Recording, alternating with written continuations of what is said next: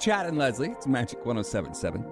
Uh, if your power went out yesterday, hopefully the power's back on for you, uh, and your refrigerator, maybe you were opening, shutting, open, shutting because you were hungry, thirsty, um, what to keep and what to throw away? Leslie Gale has the list because there's a lot of things in there that could be suspect. Uh, well, I, I actually should just tell you what you could keep because everything you really need to throw away. If you did lose power like we did and you don't have your refrigerator or you don't have your f- fridge powered by your generator, any kind of meat, poultry, fish, seafood, got to throw it away.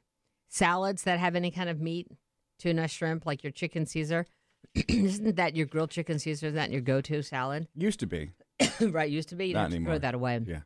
I don't have any in the fridge. Actually, I don't even know if my power went out, to be honest, because I haven't been home. Right. So but my, my fridge has not been open. So what happens if the fridge hasn't been open? You can leave it in there for 24 hours, but then it starts to drop in temperature. Yeah, you, Oh, but it means if you okay. don't open your fridge, you have to throw away all your cheeses, except for you can keep your processed cheese.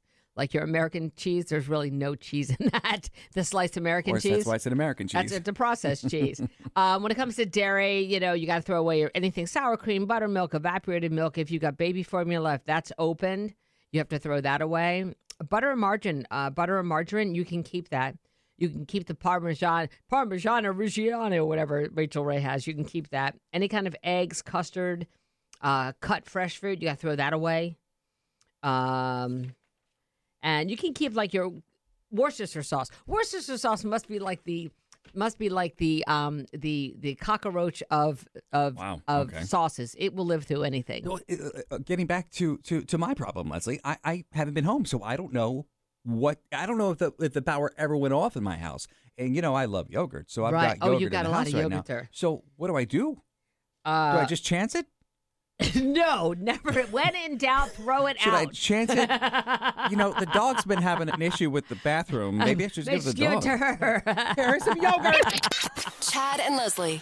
Those probiotics, they'll help you out. I don't think you're supposed to give your dog yogurt. No, No. Okay.